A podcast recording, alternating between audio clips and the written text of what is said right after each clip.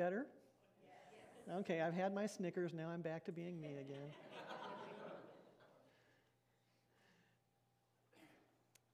so, Miss America pageant. What do you want, dear? Um, peace on earth. right? Don't we all? Do you remember being about eight years old and, and Christmas is coming and you're all excited and everybody's happy and there's cookies and the smells and, you know, but your parents are mad because of the news, right? And didn't at some point, didn't you ask your parents, why can't everybody just get along? What's the problem with peace on earth? Can't we just get along? You remember that? I sure remember. I'd like you to read with me Psalm 91. This is kind of an odd choice for our Peace Advent Psalm, but we're going to unpack it and see what's in it. Let's throw that up there. We're just going to read it together. You got it? Okay. Whoever dwells in the shelter of the Most High will rest in the shadow of the Almighty. I will say of the Lord, He is my refuge and my fortress, my God in whom I trust. Surely he will save you from the fowler's snare and from the deadly pestilence. He will cover you with his feathers. Under his wings you will find refuge. His faithfulness will be your shield and rampart. You will not fear the terror by night, nor the arrow that flies by day, nor the pestilence that stalks in the darkness, nor the plague that destroys at midday. A thousand may fall at your side, 10,000 at your right hand, but it will not come near you. You will only observe with your eyes and see the punishment of the wicked. If you say, The Lord is my refuge, and you take the Most High your dwelling, no harm will overtake you, no disaster will come near your tent. For he will command his angels concerning you to guard you in all your ways. They will lift you up in their hands so that your foot will not strike against a stone. You will tread on the lion and the cobra. You will trample the great lion and the serpent. Because he loves me, says the Lord, I will rescue him. I will protect him, for he acknowledges my name. He will call on me, and I will answer him. I will be with him in trouble. I will deliver him and honor him. With long life, I will satisfy him and show him my salvation. That's a beautiful psalm, isn't it? Yeah, if only. You know, because again, weren't you about eight when you kind of realized that promises get broken? that hopes get dashed, that it's not smart to want too much, that it's safer to not be too involved. Because trouble is real. Psalm 91 can seem like a wonderful fantasy with a cherry on top, but a fantasy. I mean, after all, it says God will protect you from all kinds of evil. But if you're more than eight years old, all kinds of evil has happened to you hasn't it? You've had grief, you've had fear, you've had trouble, you've had hardship, you've had bewilderment and betrayal, all that stuff. So, does my peace depend on what happens to me? I, I don't want to do any spoilers here, so if you haven't seen the movie Signs, don't bother. But again, if you want to see it, along with some of the many, many other problems with that movie, uh, the plot revolves around a priest who's lost his faith because his wife died. And then the movie progresses, and his son gets saved from a horrible peril, and so he gets his faith back. And everybody lives happily ever after. And my problem with that is what happens then when his daughter gets, becomes a meth addict? Is he going to lose his faith again? you know, and then she has a grandchild and he gets his faith back, and then the grandchild, you know, seriously? Okay. So I want to compare Psalm 91 with Psalm 88. We're just going to back up a few Psalms because Psalm 88 is almost exactly the same length as Psalm 91, and there is not a happy verse in it. It is start to finish. Oh God, why are you torturing me? It's like if Job wrote a psalm, it's Psalm 88. Okay? So, how can they both be true? They're both in the Bible, they're both inspired by God's Spirit, they're both true somehow. What's going on here? We know that even faithful believers suffer. They go out to the mission field and come home in a body bag. They get thrown into prison camps. They, you know, get cancer. They, they, stuff happens. So we got a few options here. Either the psalmist, the person who wrote the psalm, is stupid. That's an option. Or the person who wrote this psalm hasn't read the Bible. Possible, I suppose. Not likely. Or the third option is the psalmist is inspired by the Spirit of God himself to share a truth that feels too good to be true. And we are scared of those truths, aren't we? It's like looking at the sun. You, you want to see it, but you can't. Part of our problem, I think, is that we're expecting, when we talk about peace, we're talking amongst ourselves about the kind of peace the world offers. The peace that Miss America is imagining when she imagines everybody on earth just getting along. That's going to take more than an act of, of well, never mind. it's okay. So, how many of us, and I know it's all of us who are old enough to drive a car, have been driving down the street and you look in the rearview mirror and you notice a cop following you? What goes through your mind? uh oh. you start checking. Am I speeding? Do I, is my, do I have my license? Is, you know, are my tires? You know, da, da, da, because we don't imagine that the cop is just minding his own business or that he's following us to say, hey, good work, or, you know, we start checking our, our conscience. Garrison Keillor has a, a great line. He talks about how uh, when he puts on his stage show, everybody's out there and they're just all wowed and they're having fun and they're enjoying the music and it's all glitzy and fun and wonderful. And he says, That's great. He enjoys doing that, but he says, I always have the backstage view of myself. I know what's going on back here. All the stuff that's going wrong, all the shine that uh, I don't have on the front side. And we have the backstage view of ourselves. Even those of us who make a kind of a life pro- profession out of not noticing what's wrong with ourselves, still we know it's back there. We know that we're not naturally, actually good. And because of that, we kind of have this low level fear of God. And the, because we're afraid of God, we have to be afraid of death. And because we're afraid of death, we kind of have to be afraid of each other because, face it, people are dangerous. Even your best friends, you know, they kind of will say the wrong thing occasionally, and ouch. And so, because we're afraid, we have to set our hearts on survival our physical survival, our emotional, psychological, ego survival. That's the world's version of peace, is taking care of all that stuff. The world's version of peace is get rich and learn how to manage your money.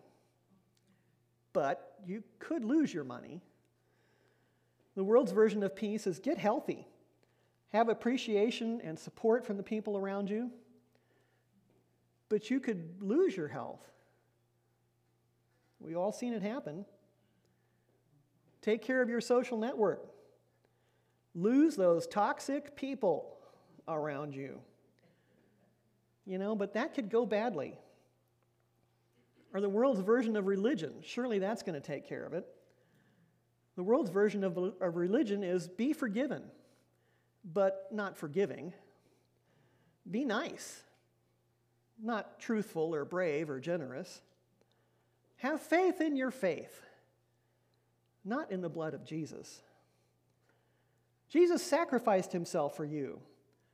so you shouldn't have to sacrifice anything. The world's version of religion is I'm as good as other people, I've kept God's law, I have no real need for mercy. We're blinded by sin, we're drugged by the devil, and we imagine that all is well. Until God shows up. Everything is fine until God shows up. My mom, I, I have never seen the movie Out of Africa, but my mom told me about a scene in it where they're all sleeping in their sort of safari tent village thing, and um, in the middle of the night, one of the servants comes rushing into the tent and says, Get up, get up, God's here! And they all jump up, and what it is is the camp is on fire. And that's kind of what happens when God shows up. See, the thing is, we want peace, but we can't find it. We can sing about peace on earth all we want. But until people look at each other and say, Peace unto you, ain't going to be no peace on earth. There's always war. There's always all kinds of evil between all kinds of people, even between us nice people. Peace is simply not available to those who choose evil instead of goodness. Well, who would do that? I mean, we didn't join the dark side. But peace is not available to those who choose the survival of their own ego and the safety of their own stuff over the needs of the people around them. An old time preacher commentator, Matthew Henry, talks about unrepentant people reading the Bible. He says they are unquiet in their consciences. They do not like the Bible because it does not like them. It will not let them be comfortable in their sins. It is such an uneasy book to them. They put their heads upon it once, but it was like a pillow stuffed with thorns. And in the Old Testament, it states very clearly, many, many times, the wrath of God is against all ungodliness and unrighteousness of people. And Jesus says, The world hates me. When we actually meet the overwhelming goodness and righteousness and holiness of God, what happens? It's not, oh, joy, but oh, no. Oh, no. Let's look at the Isaiah chapter 6, verses 1 to 7. Isaiah was a prophet, he's beginning his ministry, and he has a vision. He says, In the year that King Uzziah died, I saw the Lord high and exalted, seated on his throne, and the train of his robe filled the temple. Above him were seraphim, each with six wings. With two wings they covered their faces, with two they covered their feet, and with two they were flying. And they were calling out to one another Holy, holy, holy is the Lord God Almighty. The whole earth is filled with his glory. At the sound of their voices, the doorposts and thresholds shook, and the temple was filled with smoke. How does Isaiah respond? Woe to me, I cried. I am ruined. For I'm a man of unclean lips, and I live among people of unclean lips. And my eyes have seen the King, the Lord Almighty. Do you think that's just a terrifying place of being a prophet in the Old Testament? Let's look at Luke chapter 5, verse 8. Peter and his buds have been listening to Jesus preach on the beach. And they really like the way he talks about God. Everything he says about God inspires them and fills them with something. And at the end of his talking about God, Jesus gets in their boat and he says, Push us out into deep water. And now throw down your nets for a catch. And Simon asked her, Master, we worked hard all night. We haven't caught anything. But because you say so, I'll let down the nets. When they had done so, they caught such a large number of fish that their nets began to break. They signaled their partners in the other boat to come and help them, and when they came and filled both boats, so full they began to sink. Weebo, weedo, weedo, weedo. When Simon Peter saw this, This isn't just a guy talking about God. He fell at Jesus' knees and said, Go away from me, Lord. I'm a sinful man. When we come up against the rightness and the goodness and the perfection and the holiness of God, all our stuff comes up and bites us. We cannot have peace with God until God does something. What does it take to receive peace from God? The world's peace is no good. It doesn't last, it won't stand the storm. True peace obviously has to come from God. People can't come to God because they're ashamed and they're afraid. So God has come to us. Let's look at John, verse 14, um, chapter 14, verse 27.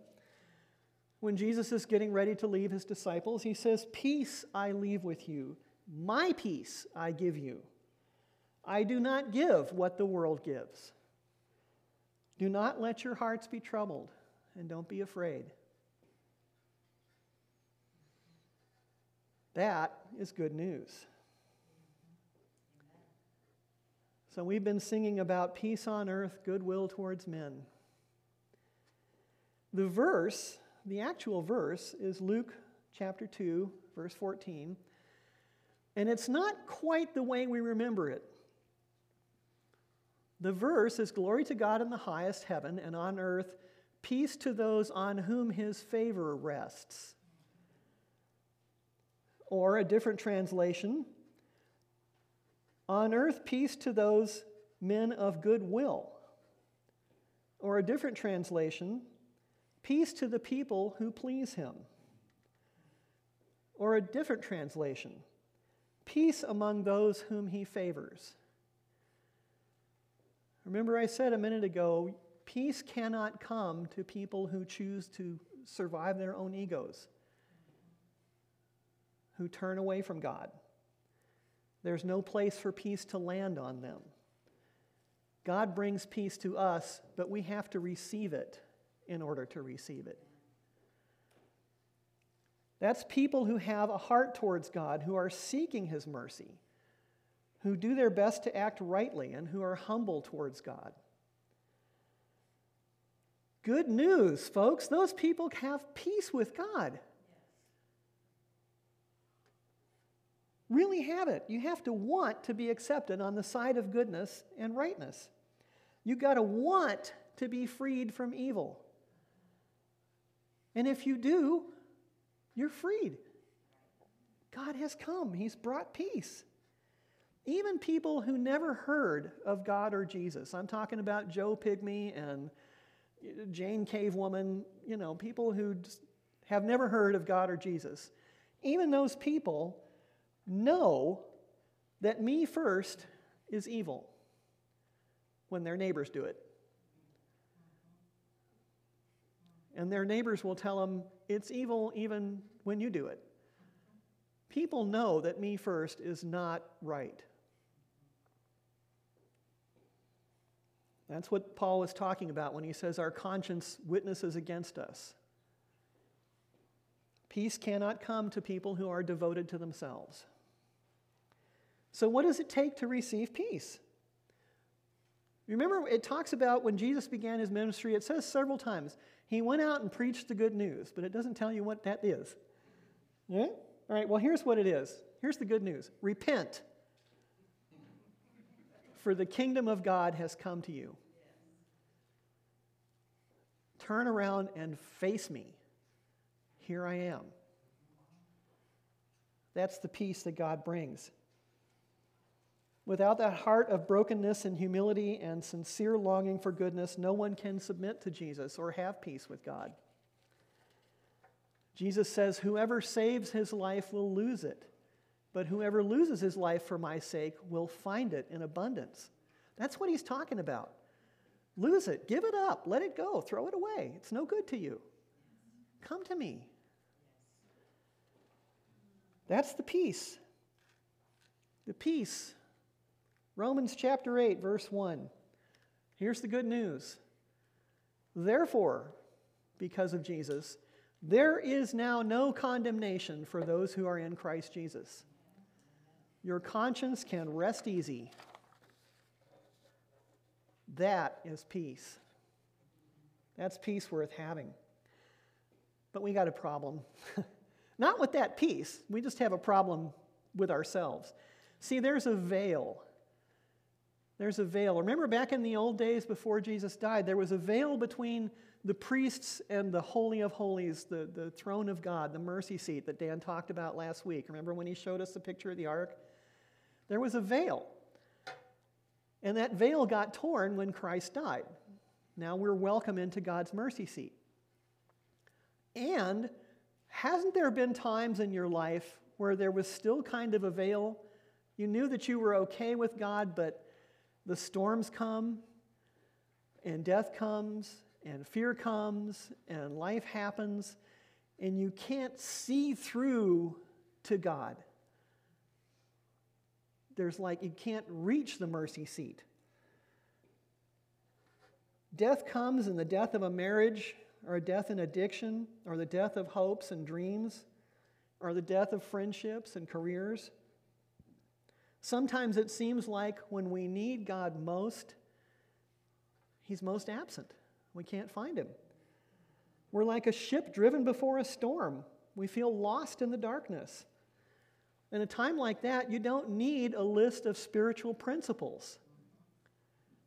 In a time like that, you don't need a coach standing on shore going, row harder, pray harder. What you need is an anchor.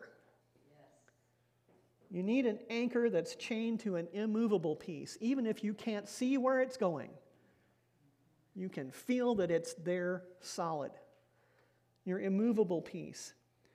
Hebrews chapter 6, verses 19 and 20.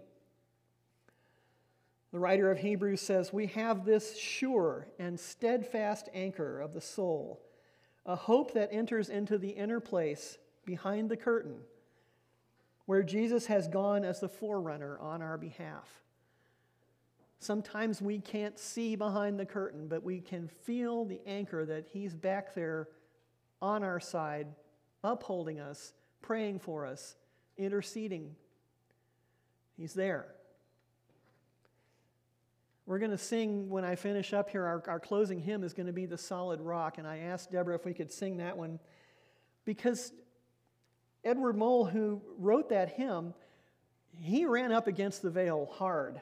And he writes the verse When darkness veils his lovely face, I rest on this unchanging grace. In every high and stormy gale, my anchor holds within the veil. Can't see it, but it holds anyway.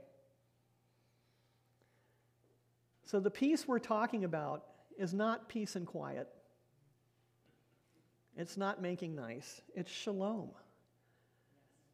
That wonderful, wonderful word, shalom. Peace with God. God put our sins on Christ and crucified him so that he could crucify our sins and make us clean in his sight. God died so that he could be with us. Shalom is peace in the world. God raised Christ from the dead, breaking the power of death. God raised Christ from the dead, breaking the power of death. He promises us resurrection because look, who dies? Everybody. Everybody. Even Enoch gets sucked up into heaven, you know, without dying. I'm pretty sure that experience killed him. you know, right? Everybody dies. Even God says, Look, I'll die. God raised Christ from the dead, breaking the power of death. We all got to do it, and it has no power over us. Okay? So, shalom is multidimensional, complete well being, physical, psychological, social, and spiritual. It flows out of all of our relationships being put right our relationship with God, our relationships with each other, and our relationships with ourselves. The hostility and war goes away because we're good with each other. We actually do sincerely look at everyone and say, Peace be upon you, from me to you. Socially just relationships don't have to protest no more because, of course, we treat each other well. Why wouldn't we?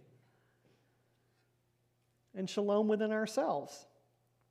Those who trust in the Lord and abide in Him have inner security, profound psychological and emotional peace, quietness and confidence forever. Doesn't mean the drama is not going to happen to you. It means it won't rock your boat. Shalom was prophesied in the Old Testament. It's the future kingdom of God, the time when God Himself comes and heals everything that's wrong with the world, was prophesied. That's shalom. That's peace on earth. Shalom is accomplished. God has reconciled us to Himself by taking on Himself the curse of sin so that everybody who's united to him by faith can receive his blessing of peace. On the cross, God himself carries our sin in the person of Jesus and puts it to death. Shalom has been experienced. It's possible now to have peace so deep that you can be contented in any circumstances. I can remember when I was a, a kid I was doing writing lessons and something was going wrong and I was having a snit and my coach said, "You stop it. You can die with a smile on your face if you put your mind to it." she wasn't wrong.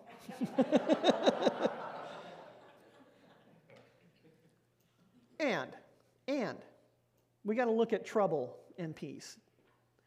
Why do we need that unshakable peace? Because the world is going to try to shake us. You know, life is trouble. Remember that old line from the, the Princess Bride? You know, life is pain. Anybody who tries to tell you otherwise is trying to sell you something. Yeah, life is trouble. Let's look at John chapter 16, verse 33. Jesus says, I've told you these things so that in me you will have peace. In this world you will have trouble. But take heart, I've overcome the world. Because the promise of Psalm 91 is crazy. I mean, think back to the psalm. If you say, if you say, the Lord is my refuge, and you make the Most High your dwelling, no harm will overtake you. And we're tempted to kind of modernize that in our minds and think, okay, if no harm will overtake you, you will not be burned at the stake. You will not be beheaded by extremists. You will not get squished in an earthquake. You will not get flattened by a drunk driver. I won't let you drown or waste away or get cancer or tooth decay. yeah, but. Yeah, but. I mean, think about it. All the terrors that Psalm 91 lists, kind of the punchline of each and every one of those terrors is death, isn't it? You know, the, the war, the pestilence, the, the snares, the traps, the, all of them, the punchline is death. Because God doesn't protect us from death, right? Satan rules the rule that he rules through the fear of death. That's how he manipulates us into giving up on God and trying to save ourselves. And that's why it's really important that absolutely everybody dies, including God. He's broken the power of death. It's just a thing that happens now, just sort of like, you know, birth happens. Let's look at Hebrews chapter 2, verses 14 and 15. The writer of Hebrews says, Since therefore the children share in flesh and blood, he himself likewise partook of the same things, so that through death he might destroy the one who has the power of death that is the devil, and deliver all those who through fear of death were subject to lifelong slavery. That's a little New Testament convoluted sentences. So here's the Living Wheezy version. Since his children are flesh and blood, he became flesh and blood himself, so that by dying in flesh and blood, he might destroy the one who has the power of death, that is the devil, and save his children who have been slaves to the devil because of their fear of death. That is good news. And we need to be free of the fear of death, amen, because trouble. Paul, I love Paul. In, in Romans and Second Corinthians, he goes on a war rant about trouble and the trouble he has been through. You can almost hear him singing in prison, you know. Nobody knowed the trouble I seen. you know. I'm just gonna I'm just gonna whip through these. Um, Romans chapter 8, verses 35 to 38, he says, Who shall separate us from the love of Christ? Shall trouble or hardship or persecution or famine or nakedness or danger or sword? He's met them all. As it is written, for your sake we face death all day long. We're considered sheep to be slaughtered. No, in all these things we are more than conquerors through him who loves us. For I'm convinced that neither death, nor life, nor angels, nor demons, nor the present, nor the future, nor any powers, nor any height or depth, or anything else in all creation can separate us from the love of God that is in Christ Jesus. Paul does not deny the drama. In 2 Corinthians, he gets a little more emotional about it. He says, I have worked harder, been put in prison more often, been whipped times without number. I've faced death again and again and again. Five different times, the Jewish leaders gave me the 39 lashes. They stopped because 40 will kill you. Three times I was beaten with rods. Once I was stoned, which was supposed to kill him.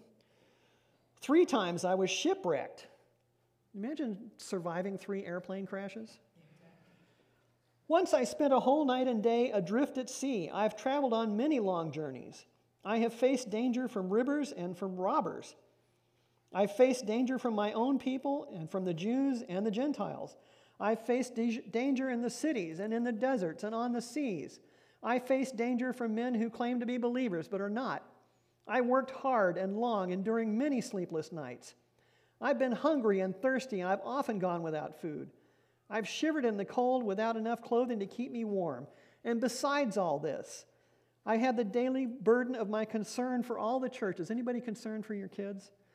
Who is weak without my feeling that weakness? Who's led astray that I don't burn with anger? And then a few chapters on, he goes on even more.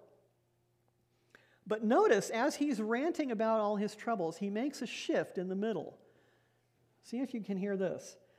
In everything, we commend ourselves as servants of God in much endurance, in afflictions, in hardships, in distress, in beatings, in imprisonments, in tumult, in labor, in sleeplessness, in hunger, in purity, in knowledge, in patience, in kindness, in the Holy Spirit, in genuine love, in the word of truth, in the power of God, by the weapons of righteousness for the right hand and the left by glory and dishonor, by evil report and good report. We're thought of as deceivers, yet we are true. We're thought of as unknown, yet we're well known. We're thought of as dying, and yet behold, we live. We're thought of as punished, and yet we're not put to death. We're thought of as sorrowful, yet we always rejoice. As poor, yet we make many rich as having nothing, yet possessing all things. You feel his anchor? He's going around the toilet bowl, but he doesn't go down. Just never goes down. Because we got to make war for peace. Amen? You got to fight for it. A person who has peace with God is a person whose mind is at rest about his relationship with God. No worries there. Matthew Henry again. I love this guy. Every time I look up commentaries, I keep stumbling across him, and he's got these old archaic language, you know, but man, the dude knows what he's doing. He says, A repentant sinner, he's been a sinner, he's repented, he's received Christ is beset again by the devil and will ask himself, How can God love me and bless me? But as he looks at Christ dying on the cross, buried and rising again, he says, I know he loves me. I cannot understand it, but I know he does. He's done that for me. It's not a mere sentiment or feeling. He has solid facts of history to prove that God loves him. God does not merely tell us that he loves us, He's given us the most amazing proof of it. Nothing is more wonderful than to know that God loves you. And no one can truly know that God loves him except in Jesus Christ and him crucified. John Newton wrote the, sim, the hymn. Um, he says in this hymn, he says, Approach, my soul, the mercy seat where Jesus answers prayers. There humbly fall before his feet, for none can perish there. Bowed down beneath a load of sin, by Satan sorely pressed, by wars without and fears within, I come to thee for rest. Be thou my shield and hiding place that sheltered near thy side I may my fierce accuser face and tell him thou hast died. It's what it takes to receive peace. Then there was a commentator, I was reading through that hymn, and the, a commentator on that hymn continues, I didn't catch his name, but this is about doing war for your peace. And this commentator points out, he says, the devil will try to steal your peace by accusing you of your sins. What can I tell him? I can't tell him I'm a good person. I can't tell him about my past, God knows, or even my present. There's only one way to silence the devil. I can my fierce accuser face and tell him thou hast died. The man who believes vaguely that God is love can't fight the devil that way. He cannot do so, for the devil will not listen to him. The man who says, I feel happy, will soon be made unhappy by the devil, for he's more powerful than we are. There's only one thing that the devil can never answer, and that is the argument the blood of Christ saves me. Amen. He will come back again, but you will always be able to silence him and thus continue in a state of peace. Friends, don't forget to fight for your peace. Don't fight the devil by looking at the devil, fight him by looking at Jesus. What gets your attention gets you eventually. And my last quote from Graham Cooke, I've shared this with you before, but we're going to do it again because it's a good one. What about the times when we fall into sin? I mean, fall deeply into sin. Public sin, sin. Graham Cooke says, In Jesus, God has dealt with your sin once and forever. He's now dealing with your righteousness. Growing up into righteousness. Philippians chapter 4, verses 5 to 7. The Lord is near. Don't be anxious about anything, but in every situation, by prayer and petition and with thanksgiving, present your requests to God. And the peace of God, which transcends all understanding, will guard your hearts and minds in Christ Jesus. That constant prayer is what Jesus means by abiding in Him. Abide in me. Set up camp in me.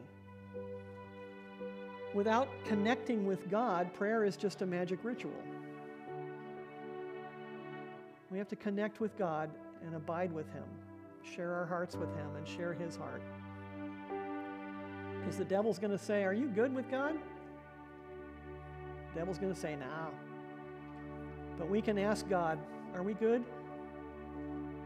And receive His overwhelming hug. Too good even for words. Lord, over every head here, pour your living blood to cleanse us. Pour your clean water to declare the new life that you give us. Pour the sacred oil to anoint us for your work. Amen.